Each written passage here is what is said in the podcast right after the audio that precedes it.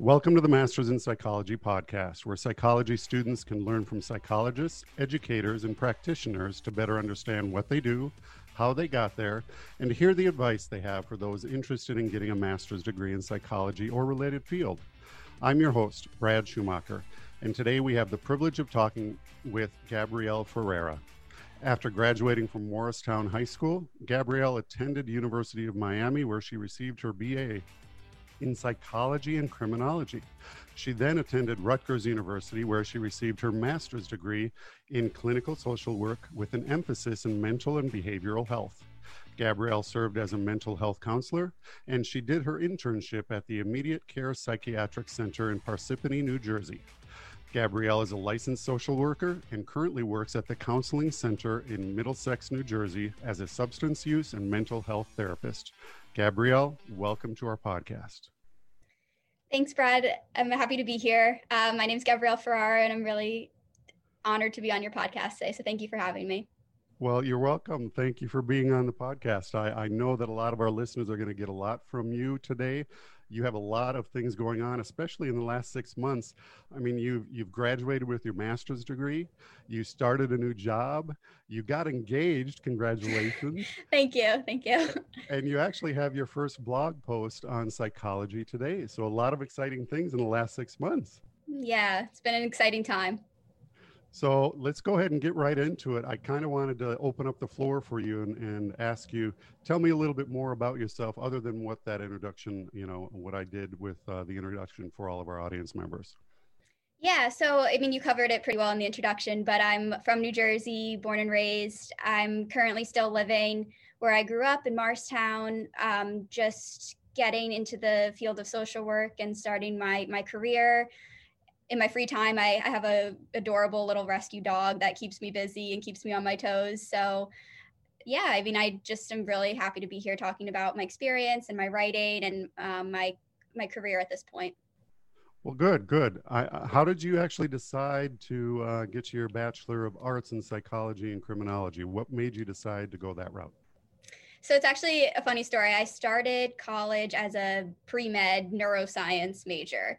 And then I realized that there was a lot of science and math involved in that that I was not interested in. So I, but I still really had a passion for mental health and the brain and all that stuff. So the next logical step seemed to go into seemed to be to go into psychology. So I switched my major to psychology and began taking some courses and saw that there was an overlap between mental health and the criminal justice system and some of those common themes among the two fields.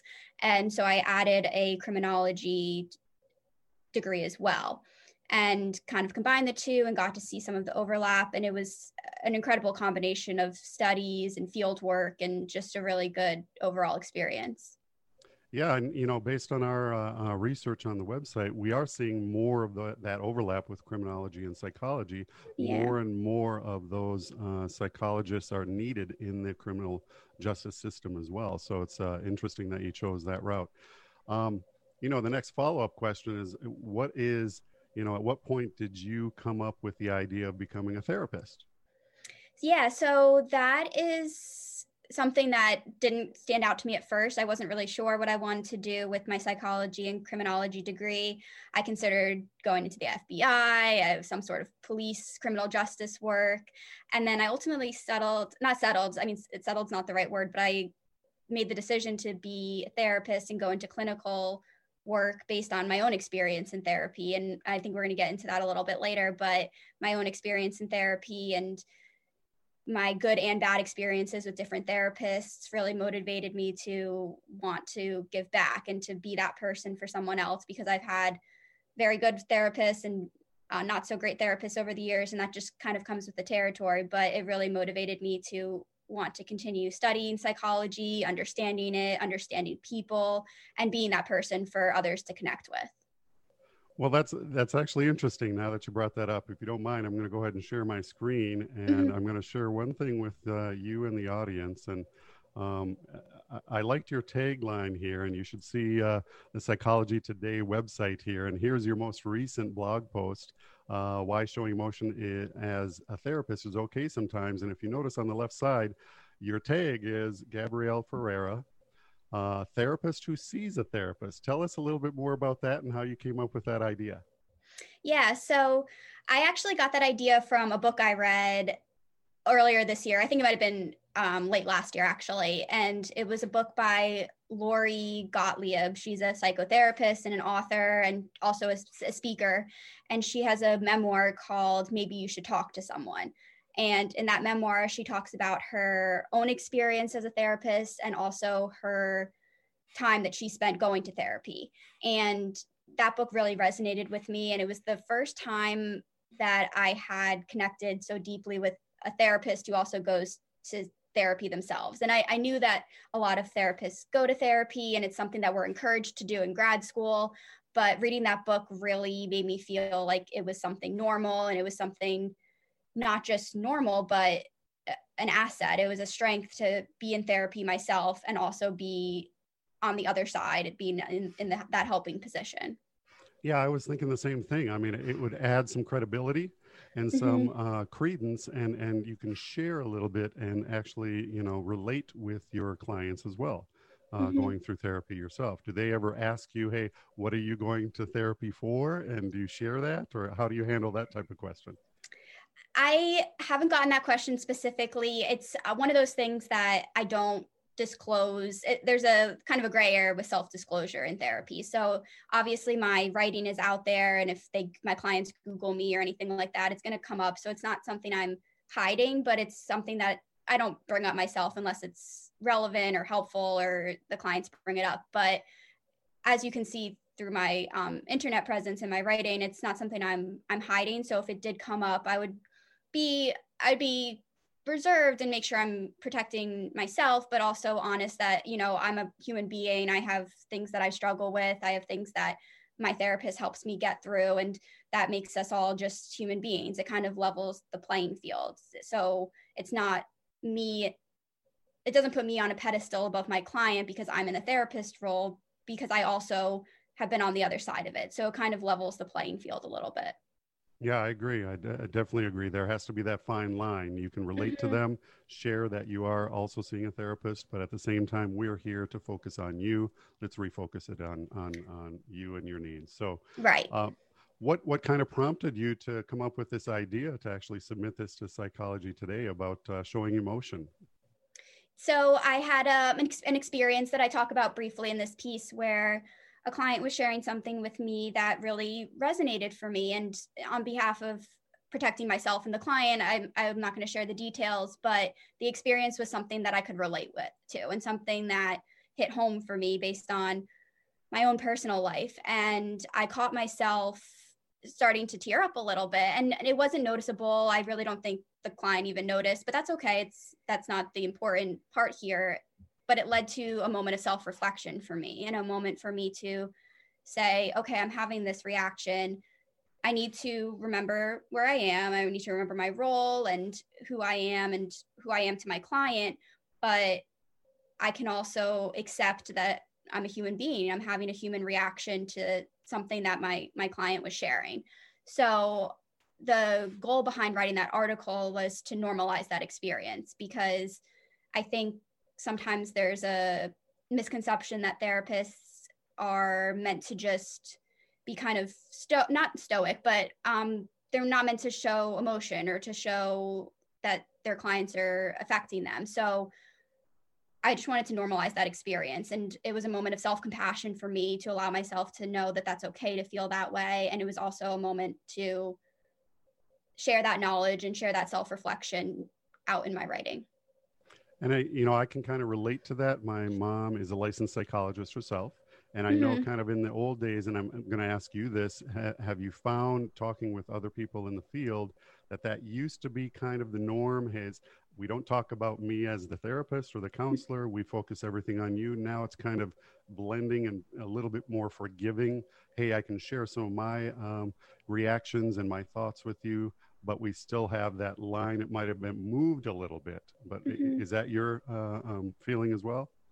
Yeah, my whole kind of idea of therapy going into the field as a professional is that at the end of the day, the bulk of the work that's done in therapy is built out off of that human connection built off of that mutual human experience so if a therapist is not allowing themselves to be human and to be just a natural person the there's not going to be any work that's done in the therapy room. There's no intervention or theoretical model that can be applied effectively if the client does not feel that connection to their therapist and does not feel like there's a mutual sort of respect and understanding. So at the end of the day i think that connection is most crucial. So i i'm not afraid to kind of allow that to to happen and allow that to transpire in the room no, that's a good answer. I, I understand and appreciate that. Um, I think your clients definitely appreciate that uh, when they're talking with you as well.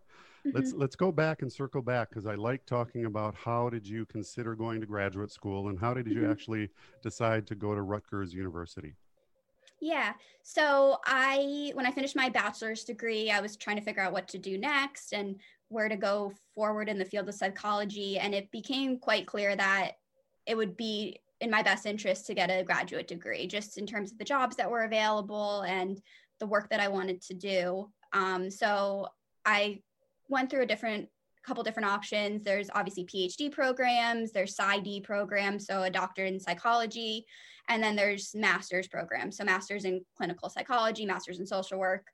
And I actually had a friend whose mom had recently graduated from the master's in social work program at Rutgers and highly recommended it, had a really good experience. So I looked into it a little bit more and just there were some uh, benefits as well to moving home and living at home while I was completing that degree. So that factored into my decision as well. I was able to commute. So I looked into the program at Rutgers and it's one of the top programs in the country. I think it's 17th in the country last I checked. Uh, don't quote me on that, but it's definitely top 20 in the country. So it really just seemed all around like the best the best option for me. Yeah, and I understand what you were trying to say about uh, getting home because before that, correct me if I'm wrong, you were out in uh, Miami, out in Florida, mm-hmm. University of Miami. So tell me about your some of your experiences, and do you have any fond memories of attending uh, the University of Miami? I loved, yeah, I really loved University of Miami. It was the first time I got away from New Jersey. I was, like I said, I was born and raised here. So there was some homesickness and anxiety that kind of comes with the territory. In hindsight, it was a great experience for me to explore that aspect of my mental health, kind of just anxiety and adjustment to new situations. But all in all, it was a fantastic experience at Miami. I had a couple of different um, experiences out in the field there as well. I had an internship with the National Alliance on Mental Illness there, which was um, a really good experience for me. And of course, I made a lot of friends and connections and professors and things like that. So, you know, I'm glad that you brought up the professors because one of my questions is, you know, can you think of anybody that had an influence in creating your career or your path, your career path? And, and if mm-hmm. so, can you talk a little bit about that in terms of how they influenced you and, and what was really crucial for you in making some uh, uh, decisions. Yeah, so I could actually come at that from a couple different angles. Um, there was a professor I had a couple times. I took her classes repeatedly because she was a very good professor in my criminology courses, and she really kind of solidified my interest in that area. And then I had a professor for I took a creative writing class actually when I was in in college. And it was through that creative writing class that I ended up writing my first piece that I published back in um, 2018 that piece was published on the Mighty. And I that was the first time I'd ever publicly published something about my own experiences with mental health. So that piece was actually produced originally in that creative writing class at the University of Miami. So it was the first time I had the courage and the, the opportunity to write about that. And that really snowballed the rest of my writing. And I owe a lot of credit to that class. Well, I'm glad that you brought up the mighty. So a lot of your the your followers probably know what the mighty is, but our audience mm-hmm. might not be aware of what the mighty is. And you mm-hmm. know what I did is I, I did some research, obviously, and I saw that you have multiple blog posts and, and articles on the mighty as well, mm-hmm. going all the way back to 2018, and then some of them are more recent. Kind of in your own words, kind of describe what is the goal of the mighty and, and what is it used for and, and how are you using it? Yeah, the might so the Mighty is a storytelling platform online. Um, it's it has a couple different elements to it. you can post what the, what they call thoughts and those are kind of just thoughts to the community and people can reply and offer support and then you can also publish stories so if you publish stories there's a team of editors that review and select stories that they want published on the site and that's kind of the more official um, formal form of writing that's on that site. So I've um, I've had a little bit of experience with both, but primarily I focus on publishing the, those stories and working with the team of editors. Well, you're being very successful, and you have been uh, very successful on the Mighty. I'll, I'll, read one thing from the site itself. Uh, the Mighty is a site where people share their personal experiences with disability, disease, and mental illness. Uh, we'd love to hear your story. Tell us more about this. Uh, and then uh, I did notice that you have become a super contributor on the Mighty. Mm-hmm. Now, what mm-hmm. does that mean? So that just means I have uh, it's a team of contributors that were selected based on how often we were writing and the topics we were writing about, and then also our credentials outside of the Mighty. So it's just a way for anyone reading my articles and the articles of any other super contributors to know that we have a little bit of credibility, we have a little bit of experience professionally and academically, and not that the other stories published are not credible, but we just kind of have a little bit more experience with writing and um, what we're writing about. Yep, and I'll go ahead and share my screen. And you have two articles that I actually like to highlight here, and one of them is your favorite five-word phrase to use as a therapist. This is earlier in the year, uh, this mm-hmm. year. And without giving it uh, away, uh, what are those five words? So this was actually very, uh, so the phrase, yeah, you can see it right there. Tell me more about that. yeah. And so, you know, a lot of uh, a lot of counselors and therapists would uh, love to read this, and they probably agree with you. Or you know, any derivative of that is basically mm-hmm. to, you know, uh, you know, help the client talk a little bit more and open themselves up. But what made you come up with this idea of, of submitting this story to the mighty? So i i'm not the expert when i'm in the therapy when i'm in the office right? So i'm not the expert. I i have the credentials i have the degree and the the work experience but i'm not the expert. My client's the expert. And that's something that i really embody as a therapist. So when someone tells me i'm feeling anxious or i'm feeling upset it's it would be very wrong and unhelpful for me to assume that what they're feeling upset about or what what even upset means to them. The definition of upset to them could be very different than my definition of upset. So by just saying that phrase tell me more about that it opens the floor for them to be the expert for them to explain to me what that means to them what kind of context it is. And it takes it takes the the expertise and the I guess the yeah, it takes it away from me and it allows me to be the listener, it allows me to be the learner, and that gives a little bit of power and strength to the client. Yes, uh, and I like uh, for those audience members, go ahead and look at that uh, article. It's well written, and it actually gives a nice point of view that uh, uh, a lot of people are uh, not really looking at in terms of, hey, this is what is happening, and um, I need to know more about that in order to help you as well. Because if they're just clammed up, um, you can't really help uh, help them in any way.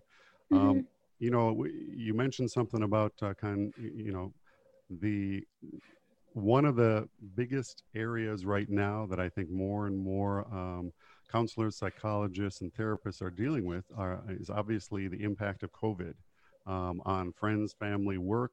Uh, I wanted to ask you have you noticed any changes in the topics or presenting problems pre COVID and then during COVID right now? Yeah, of course. So I've had the interesting opportunity. So when I was pre-COVID, I was an intern and I was still in school and I was working with a much different population. I was working with children and adolescents mostly. And then when COVID happened, my field placement was stopped and I kind of had a little bit of an interim between school and my job that I'm currently at. And now I'm at I'm in a job where the population's a little bit different. It's adults, um, it's mental health and substance use. So I've had a little bit of I've seen a lot of different sides of how COVID has impacted um, clients. But currently, yes, I, I would agree. There's a lot of anxiety around COVID. There's a lot of anxiety around just the uncertainty. It's not necessarily the virus itself and the ins and outs of the virus, but the uncertainty about when will things be okay? When will things go back to normal? Where am I going to be six months from now? So that uncertainty is very anxiety inducing. And I think you and I could, could relate to that as well, for sure. Yes, definitely. I know that uh, I'm in Minnesota, you're in New Jersey.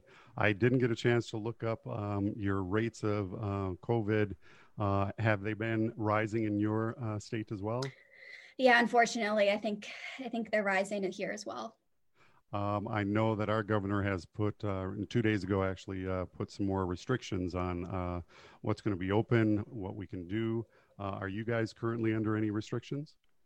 Yeah, I think we're going to um, have some new restrictions as well. I know Philadelphia, which is not far from us here in New Jersey, is having some new restrictions put in place. And I believe that um, Governor Murphy, who's our governor here, is going to follow in similar ways where we have a curfew on bars and restaurants here and there's definitely a lot of limitations in place yes um, you know i also noticed on the mighty uh, in the middle of um, you know spring here you actually wrote a uh, letter to the covid-19 frontline workers and i'll go ahead and share that and tell mm-hmm. me a mm-hmm. little bit about this and what prompted you to write this so I read um, an article, I believe it was in the New York Times, I'm not sure, but um, it was talking about the ER doctor that, that you can see there, um, Dr. Breen. Um, she died by suicide in um, Manhattan, or she was working in a Manhattan hospital.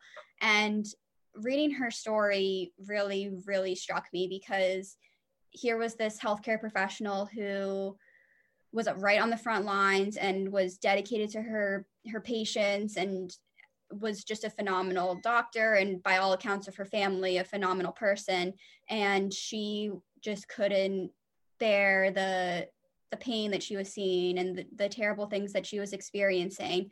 And suicide is something that's very difficult for for people to talk about and kind of understand but reading her story just really motivated me to want to be the person that these healthcare frontline professionals could come to and be that person that they could talk to and work work through what they were feeling so that it didn't become something common. I did i like we would i would hate to see it become something that where a lot of these healthcare professionals um, are struggling with these feelings. But unfortunately i think that's the reality is that it's a very hard field to be in right now and it's causing a lot of anxiety and depression in these healthcare professionals. So ultimately long story short i wanted to represent my willingness and my motivation to be that person that these people could talk to.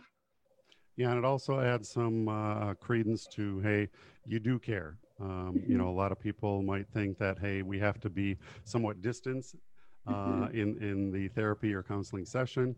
In mm-hmm. actuality, it's fine to empathize and sympathize mm-hmm. with your clients and, and let them know because as you said earlier that uh, lends credibility and it, you can relate with the uh, uh, client more and, and you gain respect and credibility. So I, I, like seeing all those and you've been very busy with a lot of those articles and i'm going to come back to that in a second but i wanted to kind of resume talking about your schooling and how you decided to go to rutgers and, and miami and stuff.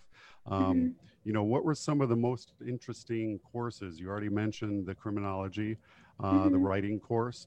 Any other courses uh, in your undergraduate or your graduate uh, curriculum that kind of stand out to you now? So the one of the classes that I really enjoyed when I was in Rutgers at um, my graduate program was um, a clinical assessment and diagnosis class. And so that class was really a deep dive into the DSM 5, which is the diagnostic uh, manual for mental disorders. I, I butchered the, the full name, but the DSM 5 is right. the manual we use for diagnosing um, mental and behavioral health disorders. And so that course was just a really deep dive into that entire book. And we really explored all the different symptoms and the different criteria for the mental health disorders and also treatment. So we looked at different ways to treat each of the disorders um, and different forms of therapy, medication, all that stuff. And that really gave me such a comprehensive view of the field of mental health and how to properly assess for different symptoms and different diagnoses. And it really was the foundation, I think, for my my career going forward. I think a lot of people look forward to those practical courses, mm-hmm. you know, that are applicable to your job, your everyday mm-hmm. job. Mm-hmm. And so mm-hmm. uh, it, it's nice to hear that you really enjoyed that. Some people go on the academic route, and then uh, there goes the, the applied route on the counseling and the uh, therapy. And um, one of the questions that I'm looking at right now, which uh, kind of lends itself to what you were just talking about, you, you went to uh, obviously for your master's degree in social work. Do you have any advice um, to somebody who would be interested in getting their uh, master's degree in social work? And if so, what would that be? I think one of my hesitations going into social work for my master's was I didn't have an undergraduate degree in social work. My undergraduate degree was in psychology and criminology, which is related, but I was I had a fear that I was going to be behind in terms of social work because social work's a little bit different in the sense that it's more of a holistic view of mental health and public health and social justice. So it kind of involves all of those different components. And my fear was that I was going to be behind or not adequately prepared and kind of um, compared to someone who had done undergraduate work in social work. And so I learned quickly that that is not the case. And the fact that I had had the experience I had was more than enough for me to fit in in the field of social work and i felt right away that that was the place i was meant to be and that was the career path and academic path that i was meant to be on. So how did you know that that was the career path? Because i could have asked something like well why didn't you just continue your you know same undergraduate in, in psychology mm-hmm. and criminology and continue that? How did you know that you wanted to go that way instead of just continuing your undergraduate so the, the tagline for social work is um, person and environment, pers- like PIE or PIE, person and environment. And that really stood out to me as a powerful tenet of social work because not only are you looking at the person and maybe their brain or mental health disorder, but you're looking at how did their environment contribute to this? How does their environment continue to impact how they're feeling and impact their relationships and their communication skills? And it's really a holistic view of the person rather than just looking at them as someone with a mental health disorder. It's looking at them as someone who's had these experiences and had these life changes and this is the context of their mental health condition. And that's really something that social work focuses heavily on is the, the big picture. Mm-hmm. and so if we step back and actually take a big picture of what you've been doing obviously you're, you're uh, um, very active on the social media sites acting uh, and sharing some of your roles and articles. Um, tell us a little bit more about more of your experiences with, you know, you, you did an internship uh, with the Immediate Care Psychiatric Center uh, in New Jersey. Tell us about your role and experiences there. Mm-hmm. So that was an internship that was set up by Rutgers, which is another um, great thing to mention about Rutgers School of Social Work is that they set you up with your internships and they do a very great job of connecting with local agencies and finding an internship that best suits your interests. So that's um, definitely something uh, great great to know about Rutgers. But the internship specifically at Immediate Care Psychiatric Center, I was working at the I was working in their partial hospitalization and intensive outpatient program. So that's um, kind of a lower level of care than hospitalization. It's not a residential level of care, but it's still a pretty high level of care. And I was working with the children and adolescent populations mainly, mental and behavioral health issues, um, providing group therapy and individual therapy. Okay, and how is that different? I mean, you you in your current job that you got, I think at the end of June this year, mm-hmm. uh, your new job is actually at the counseling center. Uh, what are your roles there, and how do they differ from what you were experiencing with the immediate care psychiatric center? Mm-hmm. So the core difference, I mean, of course, I now I'm licensed and I'm able to kind of pro- provide that therapy um, from a licensed professional standpoint. Um, I'm still getting great supervision. So my supervisor is great at my current job and I'm getting that supervision. But the main difference is that I do have a caseload of my own. I have a caseload that of clients that I see and that I'm their primary um, provider. And I'm also working with adults at this at this current position. So I'm working with adults with mental health and substance use disorders. And the substance use is something that I hadn't had previous experience with, but something that I'm interested in and something that I'm learning about every day as I go. So it's it's been a very rewarding experience and I'm learning every single day. What's the most challenging part of your job? I think the fact that I'm just I'm learning every day. And it's not that it's not that's not a challenge necessarily. So challenging is hard because it's challenging, but the good kind of challenging where it like it makes me want to be better and it makes me want to be a stronger social worker. It challenges me to continue to learn, to continue to educate myself, to continue to listen to my clients and learn from them because like we talked about before, they're the experts, not me. And so it's a challenge, but it's a it's a good kind of challenge. It's a motivating challenge to continue to be learning and bettering myself and yeah, experiencing something new every single day. And so, you know, for the audience members who are interested in becoming a therapist, counselor, or going into psychology, applied psychology in this type of uh, uh, arena, what are some of the most rewarding parts of your job?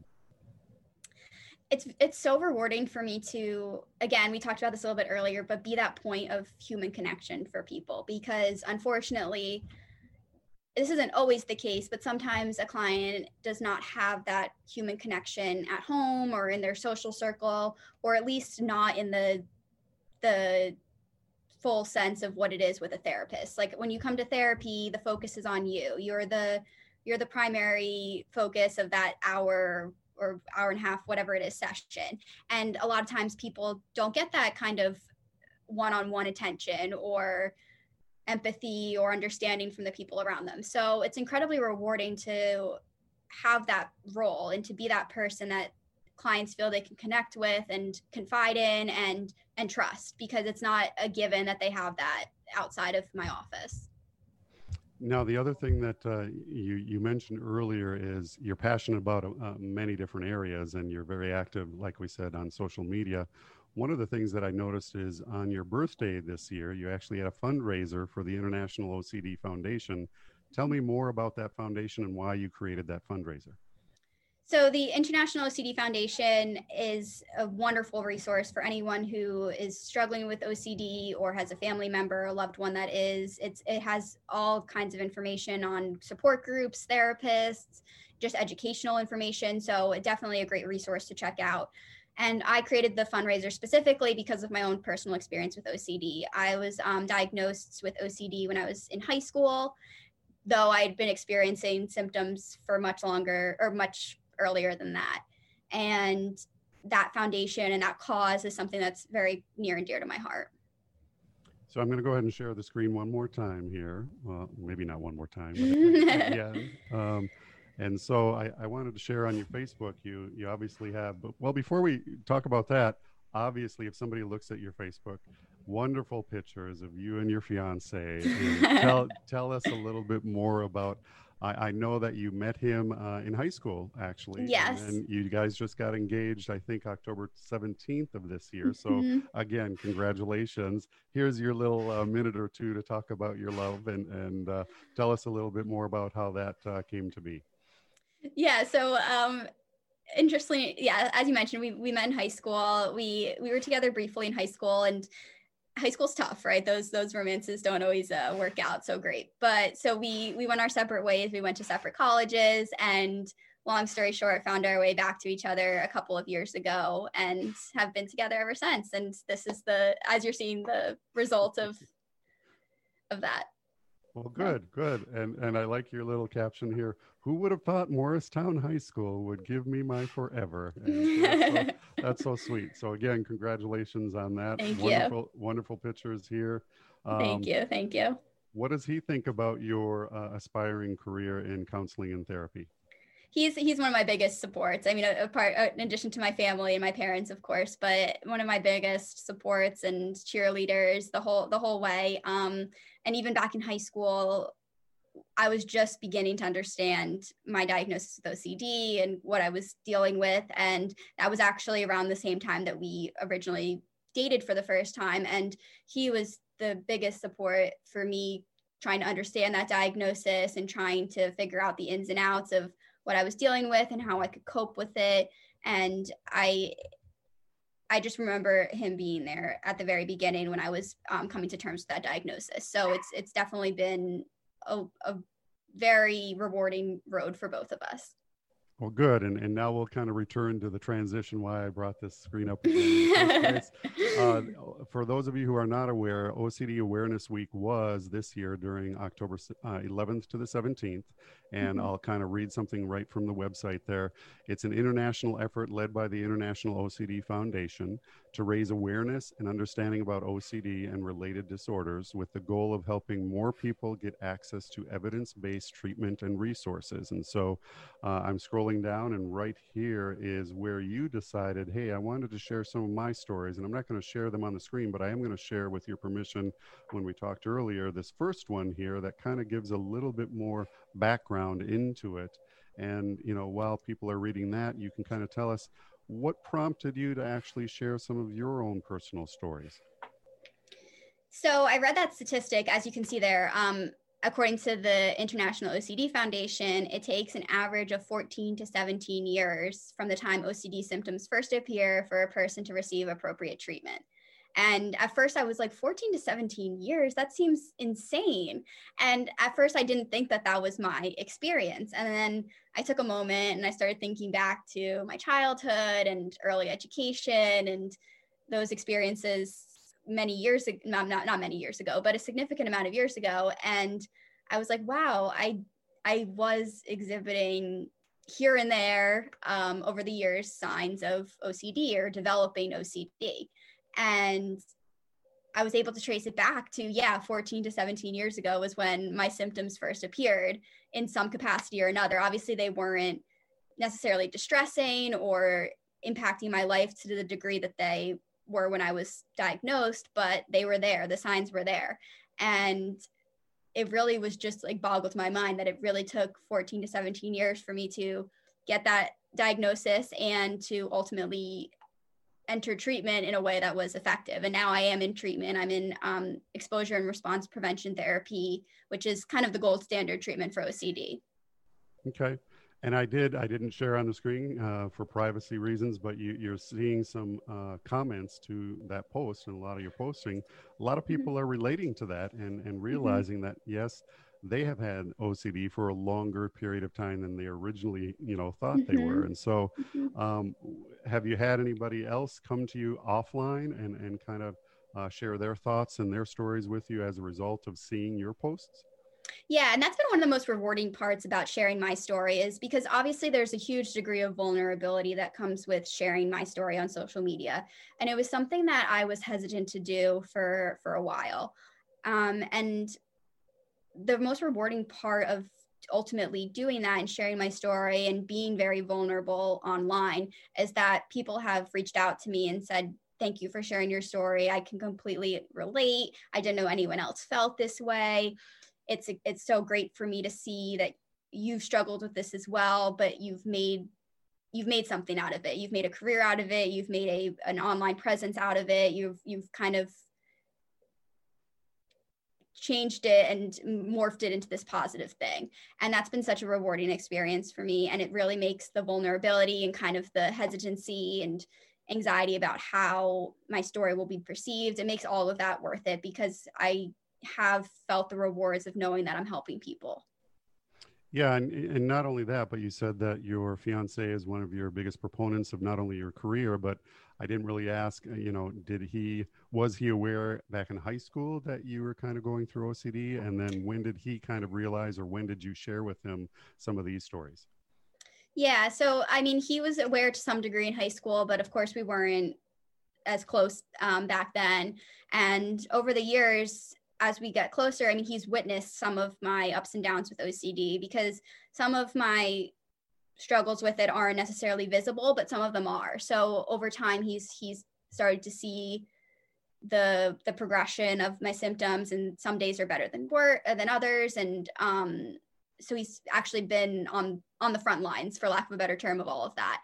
And so he's been so great in the sense of doing his own research on the disorder, doing his own research on how to help me, um, listening to me, and listening to.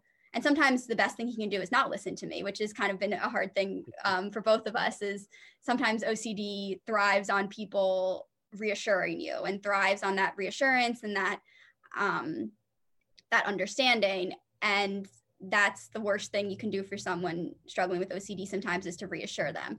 And as someone who loves me, that's a very hard thing for him not to do. But that's been something that we've worked on together and it, it is the best thing for me at the end of the day. So that's it's it's definitely impacted our relationship, but ultimately in positive ways. Have you had any clients that have presented that uh, problem OCD with you? Uh, and if so, uh, are you using that same type of therapy? Or are you licensed to do that? Or what are your thoughts on uh, if somebody, if I came to you and I said, hey, Gabrielle, I am doing this, this, and this, and I've been doing it for years, and then you help me discover that, yeah, that that tends to be ODC, OCD behavior. Mm-hmm. What would you do, or have you uh, experienced that right now in your current role? Mm-hmm. So one of the the core tenets of social work is we have a code of ethics, and the code of ethics states that we're required we we shouldn't be practicing outside of our competency right if we if we're outside of our competency if we feel like it's outside of our abilities it's the ethical thing to do to refer to another clinician um, so i'm very aware of that and i'm very aware of my limitations right now at the point at the point i'm at with my own ocd recovery um, and how that impacts how I can help other clients with OCD. And so I think it's important to be aware of those limitations because I know that there are certain things that I would not be prepared to handle um, with a client given my own my own experiences and my own place in my recovery. So it's really been um, a period of self-reflection a period of being mindful of where my limitations are where i am and not not kind of having that savior complex of okay i can definitely help this person like i'm i'm the therapist i can do it because if i'm not at that place in my own recovery it'd be very it wouldn't be ethical or beneficial to anyone for me to to be their clinician yeah, and you, br- you brought up a good point that, uh, um, and, and I learned this from my mom years and years ago, is you practice what you've been taught and you mm-hmm. actually are licensed and you know in certain areas you can't be the end all and be all to all your clients right. but you can refer them to other specialists that uh, do handle that now with that being uh, said i know that you're currently uh, employed and working at the counseling center at middlesex in new jersey mm-hmm. and they actually have nine different locations are you able to refer some of your clients to other um, you know, therapists and counselors within that whole organization, within mm-hmm. those nine as well? Yes, yes, that's um, one of the benefits is we are able to do that. I mean, of course, it's contingent on the patient's um, location and their convenience, um, but we do offer telehealth, so that's always a good option. But yeah, it's it's really um, a good network of treatment centers in, cro- in close proximity. So if we're not the best fit for a client for one reason or another, we have that ability to refer them to someone within our agency. Yeah, so hopefully you can see this on the screen. It's middlesexcounseling.com, and this is actually where you work. But I wanted to point out, as I mentioned, that there are nine locations. So on the right here, uh, you can see all the nine locations, and they are relatively close in proximity. So it's mm-hmm. kind of nice to have kind of that family of counselors and therapists available to everybody uh, under the counseling center to refer them to other people within the organization as well. So that's kind of mm-hmm. nice to to have that uh, ability do you have any um, short-term or long-term goals of expanding your treatment um, what you can be licensed to treat? And, and tell me a little bit about that in terms of your goals for the future. Yeah of course. So i'm currently a licensed social worker. So the next step is to get my clinical hours. Um, so ultimately in a couple of years, I'm going to have my LCSW, which is my licensed clinical social worker license. And that will allow me to practice in different settings and more independently. But aside from that LCSW, I do hope to get to a point in my own recovery and my own experience with mental illness where I can focus on OCD treatment. I can become trained in exposure and response prevention therapy um, and be that more prof- I can have those credentials and those licenses to to treat OCD because I know again, I know my competency. I know I'm not quite there yet. I know I'm not prepared for that yet, but I'm working on myself and I'm working on my own mental health diagnosis and my goals long term is to get to a point where I can be trained in ERP and treat clients with OCD. Okay. And you mentioned, you know, the the LCSW and uh, hours. How many hours is it going to take for you to to receive that or achieve that? Yeah, so it's 3,000 hours. So it's uh, roughly about, if, if you're working full time, it's two to two and a half years full time. Um, but there's some nuances there in terms of clinical hours versus non-clinical hours. Um, so, and each state is different too. So that's that's for New Jersey specifically. But each state has different requirements and different steps to reach those hours. So it's it's roughly 3,000 supervised hours for New Jersey. Okay. Yeah, and I was going to point that out for our audience. I know that it's state by state, and some states might require more or less, mm-hmm. and some require more supervision, supervised mm-hmm. hours versus non, uh, that sort of stuff. So um, it sounds like you you have a plan, at least for the next two two and a half years, to to yep. reach that goal. Any yep. other kind of long term goals? Uh, think about beyond this, or any other specialties that you find interesting and and might uh, uh try to get specialized in as well, or certified in as well. Yeah, I mean, so I still have a great interest in criminology and criminal psychology. So, and it, I don't th- I don't think there's much of an intersection between OCD treatment and criminal psychology. So ultimately, it's going to kind of depend on what's available and what my where my which direction my interests go.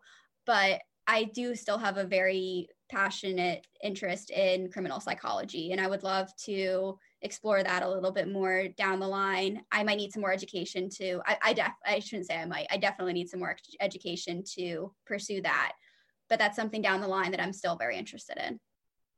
So, if somebody were to come to you and they were in undergrad right now and they wanted to get into therapy or counseling, what would be kind of the, the best two or three things that you could advise them on and, and recommend that they do? Mm-hmm. Go to therapy yourself, even if it's just for a couple of sessions. Feel what it's feel what it's like to be in that position, to be in the room, to be talking to someone. Um, it doesn't have to be something you do forever, but definitely do it a couple of times just to get a, a feel for it. That'd be my my first piece of advice. Um, my second piece of advice. Hmm.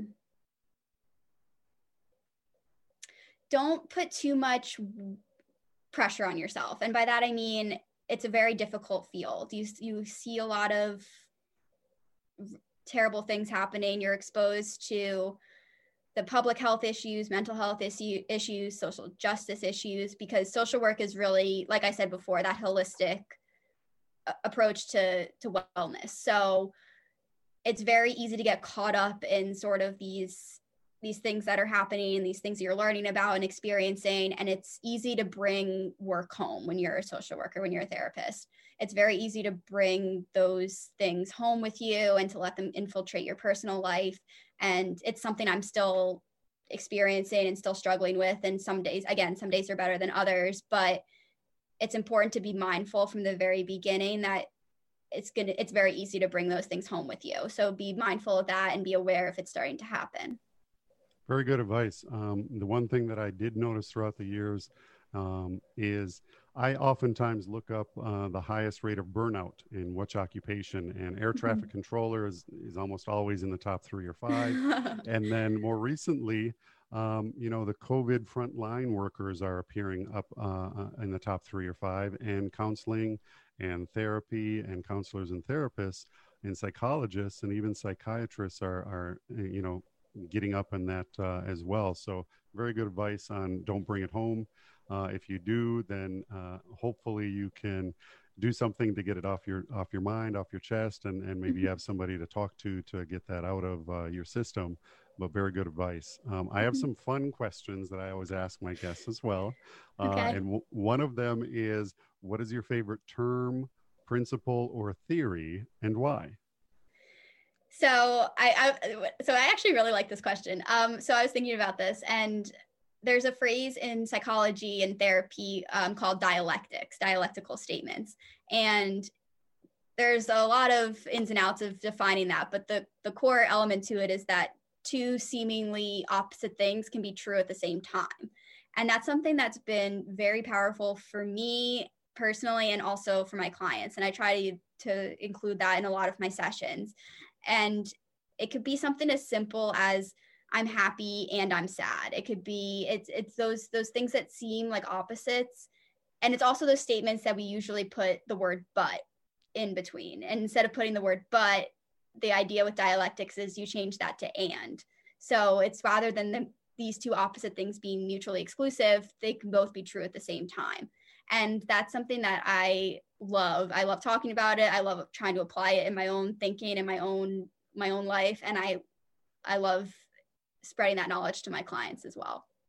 Now I'm going to embarrass myself, but uh, um, some uh, Schrodinger's. I, I, I, I am bringing that up because as soon as you said, "Hey, two things can exist at the same time," I, I think of uh, maybe I'm um, revealing what show I, I watch here, but uh, Schrodinger's box is is kind of what comes to mind with that as well. So it's kind of interesting you brought that up. Mm-hmm. Um, mm-hmm. One of the things that I liked about your article, and going back to this article uh, why showing emotion as a therapist is okay sometimes. You did talk uh, briefly about counter transference, mm-hmm. and kind of for our audience, kind of give kind of a summary of what that is and what do you mean by that? Yeah, so counter transference is something that we're taught a lot about in school because it's basically when the therapist is having an emotional reaction or emotional response to or personal response to something that a client is sharing and whether it's because of personal therapist's own personal experience. For example, if a client's explaining a divorce and something terrible their significant other did, and the client themselves has been through divorce and starts to personalize that experience and kind of think of their own experience with divorce, that's an example of countertransference. And there's millions of other examples. And we're kind of taught in school to be aware of, to be very aware of countertransference and be very aware when it starts to come up and seek supervision immediately and really talk through it because it can be harmful to the client if it goes unchecked. And it can be harmful to us as well as therapists because there's something going on that we're not dealing with. We're not dealing with it appropriately in our own lives.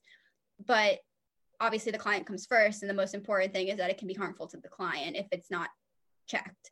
And I think that it's important to remember that it's not necessarily like the second you start to feel counter transference you shouldn't run for the hills and leave the client high and dry and be like oh my god i can't i can't handle this because i'm feeling counter transference it's not always a terrible thing it's not always the worst thing it's something that you should be mindful of and deal with and seek supervision for but at the end of the day it means that again you're having these human experiences too Thank you for explaining that. I know that it's always interesting. There are so many different uh, terms and, and mm-hmm. ideas in the field. Uh, another fun question that I always ask and, and think about this recently what is something new that you have learned recently, whether it's within your field or outside of your field, just anything that you've learned recently? Mm-hmm. So this one was hard for me. I'm trying to think of something I've um, I've learned recently, and I feel like I'm learning so much like I said, every single day I'm learning something new. So it's hard for me to to pinpoint. And I have to be honest, I haven't pinpointed some one thing that I've learned new recently. This was a question I really struggled with. And I think that is a moment again for self-reflection for me because every time I kind of struggle with a question or struggle with a concept that's happening in my life, I self-reflect and I'm like, why is this difficult for me? And I think it's a it's a moment for self-reflection that I need to be more mindful of the individual things that I'm learning each day because it all is starting to blend together and that's that's okay because it means I'm growing as a therapist and growing as a person and a young adult but I'm not putting specific stock in each thing that I'm learning in each experience that I'm having. So like I said before I'm learning something new every single day. So my clients are teaching me about their experiences that they've had that I'm not a part of. They're teaching me about their kids and their loved ones and their work. And I'm learning about how all these systems are working and how they're working amid the pandemic and how they're working in New Jersey specifically. And I'm just, I, I have all this information coming at me that's wonderful, but it's hard for me to pinpoint one thing that I've learned. Well, believe it or not, you actually uh, identified a few things that you learned. So that was good reflection on your part. Another fun one that I always ask is if you had time and money to complete one project or go on a trip, what would you do? Time and money. I would, hmm.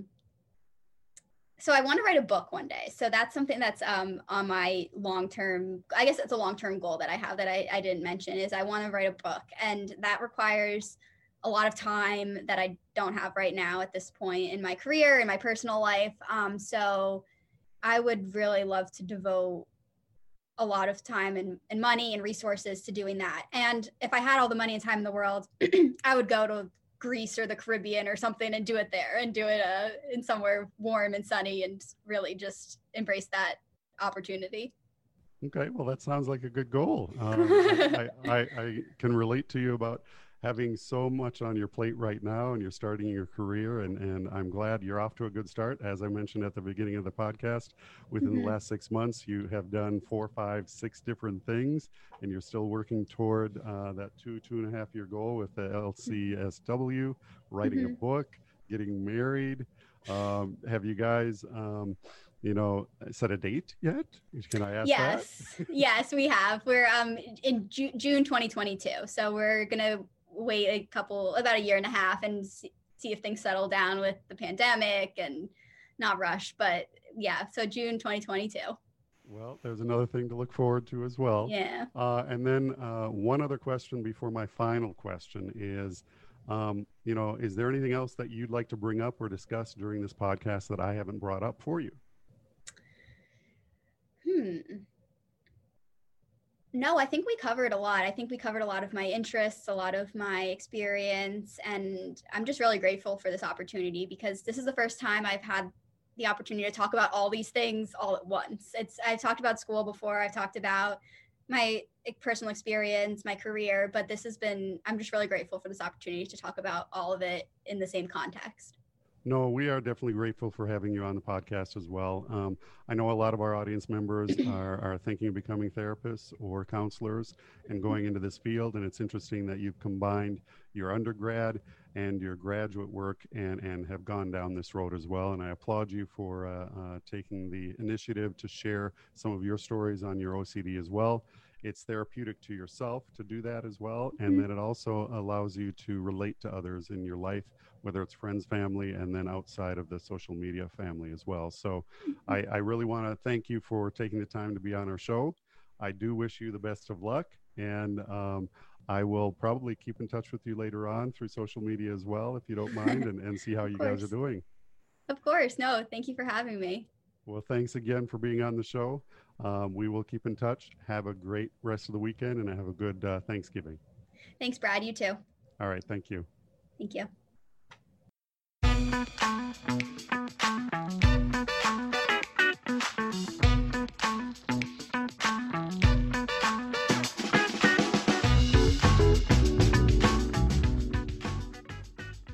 Thanks for listening to the Masters in Psychology podcast. If you want to learn more about our guest or listen to other podcasts, you can visit our website, mastersinpsychology.com, where you can search through all of the schools in the United States that offer advanced degrees in psychology.